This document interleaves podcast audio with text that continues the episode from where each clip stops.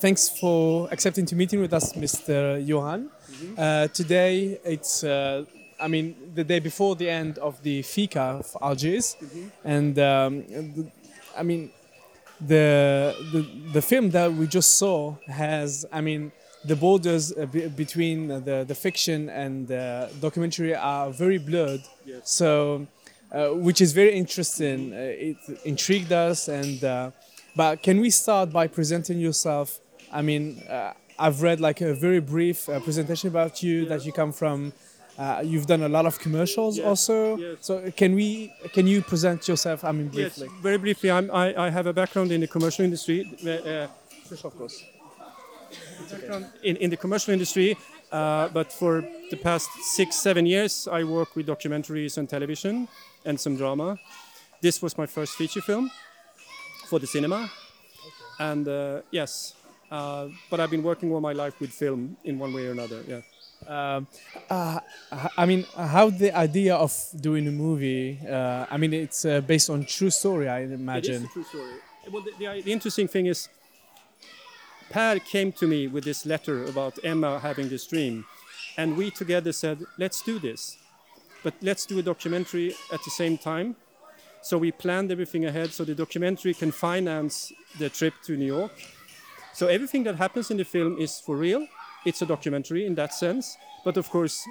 I found where they should be. I put the lights up, and then we kind of let's start doing it. And then we had three or four cameras to follow every move they did. So it's it, it is a blurred line with documentary and and and uh, and uh, fiction, but it's documentary in that sense that nothing there's nothing written what they should say or do. They did what so we had no idea how this would end when we started. We didn't we didn't know if we're going to get somewhere to go in New York or we will have money enough.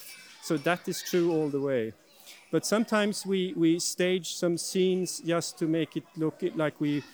There's a scene in the film when they look at photographs from, from how, how disabled people were treated in the old days.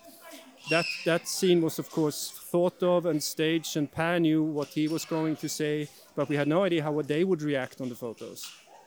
So there were always um, an element of surprise There was or risk. An element of surprise to, for them to, to be. So for them, it was real. It's just, I mean, it was real. They, they, they worked really hard to get to New York, and they finally went there. How was uh, the experience for you as a director to me? I mean, to work with a cast that, I mean, there are people with special needs. Uh, they're young, some of them. So uh, how was how was the the task for you? I before before I started, I haven't met many people with those kinds of disabilities. So I didn't know much about it. But what I realized, first of all, is that they're all, of course, individuals like you and I are. So they are all, and they were much more spontaneous and positive than most actors I worked with. So it was absolutely no problem. The only thing that was that they some some of them will had the diseases, so they get tired very fast. So we had to have shorter days, and there had to be people in the background that that, that helped them and and, and took, took took care of the special needs. But otherwise, it was amazing. It was amazing. Well, you see the film. I, I didn't think that up. They did it. I mean, what they say in the film, those things they say and do, that's what they say and do. It's not it's not me. That I mean, if uh, I, I was in the the room with you and I saw the movie and that there were um, a big use of music also Yes. for the for the Yeah. movie. What I mean, what was the purpose of using this much of music? we wanted the film to be very accessible, especially for young for young audience, because we didn't want to make a, a hard documentary to watch. We wanted to be very accessible because one of the one of the most important thing for this documentary is for young people to see it and get the idea what. And it's really and it, so that's why we use a lot of music, and also the cast loves music. So we actually use music that they love. They love ABBA, they love Avicii. So we kind of we kind of talk to them about what kind of music do we have here, and so yeah, So they were part also of the selection, maybe. they were of part of the because I talked a lot to them about music, and I played music on the set and said, "You like this song? Yeah, I love this song. Good, we, let's have it in the movie." Okay. So um, I think my last question would be: um, Did I mean who was your audience mainly? Uh, I mean, who were you targeting mainly with this movie? We were targeting a mass audience. It opened up in the cinemas in Sweden, like any blockbuster film. So we really wanted a huge audience, and we got a huge audience. It was seen by extremely a lot of people, but we were targeting especially maybe to a younger audience, maybe. And the film has been is now used in schools in Sweden. So all schools in Sweden watch this film from from when they're between 10 and 15, and they talk about bullying and, and not not being nice to each other in school. So that, that that was the biggest aim. So I made a new documentary now about about them that I just finished. That's about how how they had the pandemic was very hard on them because they came from this New York thing and then bang into the pandemic after the opening of the show. So I made a new documentary, and the documentary is also about how the film is received in schools, how young people talk about differences and how, how you should treat.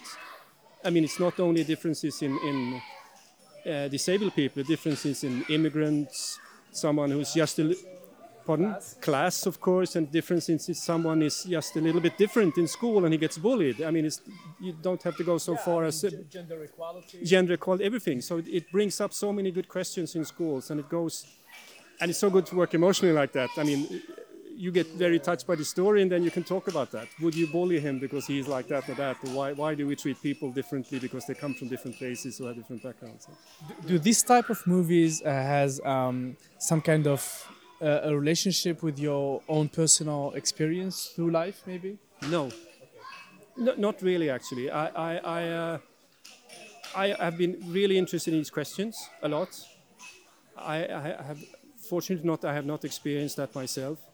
But when I met the cast and they told me their stories, I made long interviews before we started. I spent a lot of time with them, just getting to know them, being with them, and they told me their stories about how it's been in school and how they've been bullied and everything. So, so it touched me deeply emotionally. So that's why, yeah. What was your impressions uh, while visiting here, Algiers? Maybe your first time here? It is my first time, and I, I, I haven't seen much of the city. I went to the park today, which was beautiful. Uh, but my first, my the people is so lovely. This, it's, I'd love to come back. I love to say a little bit more. I met so many nice people. It's an amazing country. This.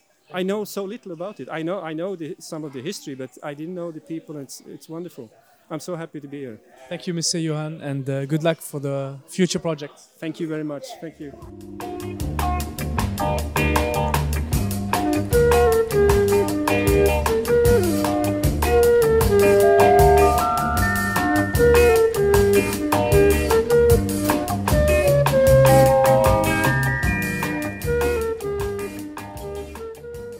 Bonsoir monsieur, merci d'accepter de parler avec nous. Pouvez-vous euh, vous présenter? Donc euh, mon nom c'est Baptiste Pépin et euh, je suis en charge de, je suis responsable de cinéma, musique et spectacle vivant à l'Institut suédois à Paris, mais aussi en charge du développement du cinéma suédois avec l'Institut suédois à Stockholm. Et c'est quoi les missions principales de l'Institut suédois? Donc l'Institut suédois à Paris a vraiment une mission de montrer la création contemporaine suédoise euh, dans tous les champs disciplinaires, donc aussi bien la musique, euh, euh, la photographie, le spectacle vivant et donc le cinéma. voilà, c'est notre mission principale à Paris. Et ensuite, pour notre mission à l'Institut suédois à Stockholm, on va parler de cinéma parce qu'on est là pour parler de cinéma aujourd'hui. Euh, c'est vraiment l'idée d'aider la jeune création suédoise à, exister aussi en dehors de, Suède ou en de, Scandinavie.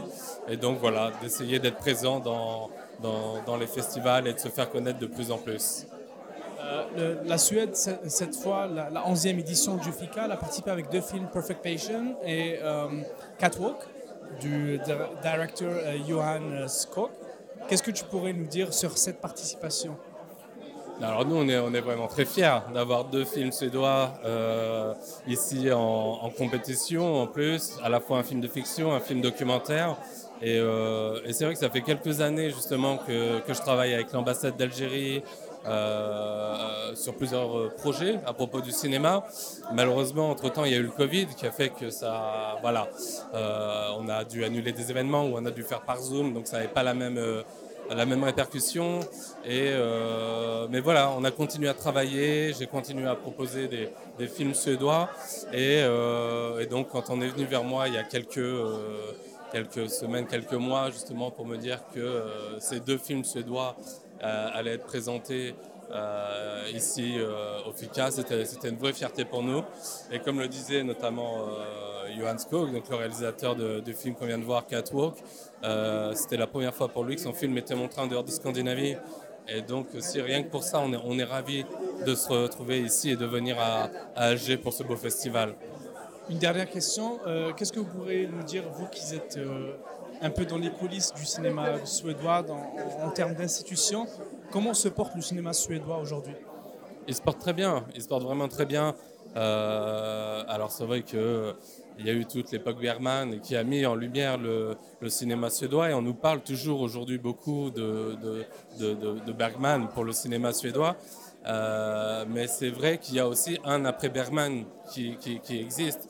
Et euh, depuis quelques années, on sent aussi euh, des cinéastes, que ce soit des, des hommes ou des femmes, cinéastes, vraiment produire d'excellents d'excellents films. Cette année, on peut dire que ça a été une année exceptionnelle aussi pour le cinéma suédois, puisqu'il y avait trois films en compétition officielle à Cannes, par exemple, dont La Palme d'Or aussi. Euh, et ce qui permet de, à la fois de faire un focus sur, sur, le cinéma suédois, mais aussi ça permet de mettre en valeur et de montrer cette, euh, cette vitalité.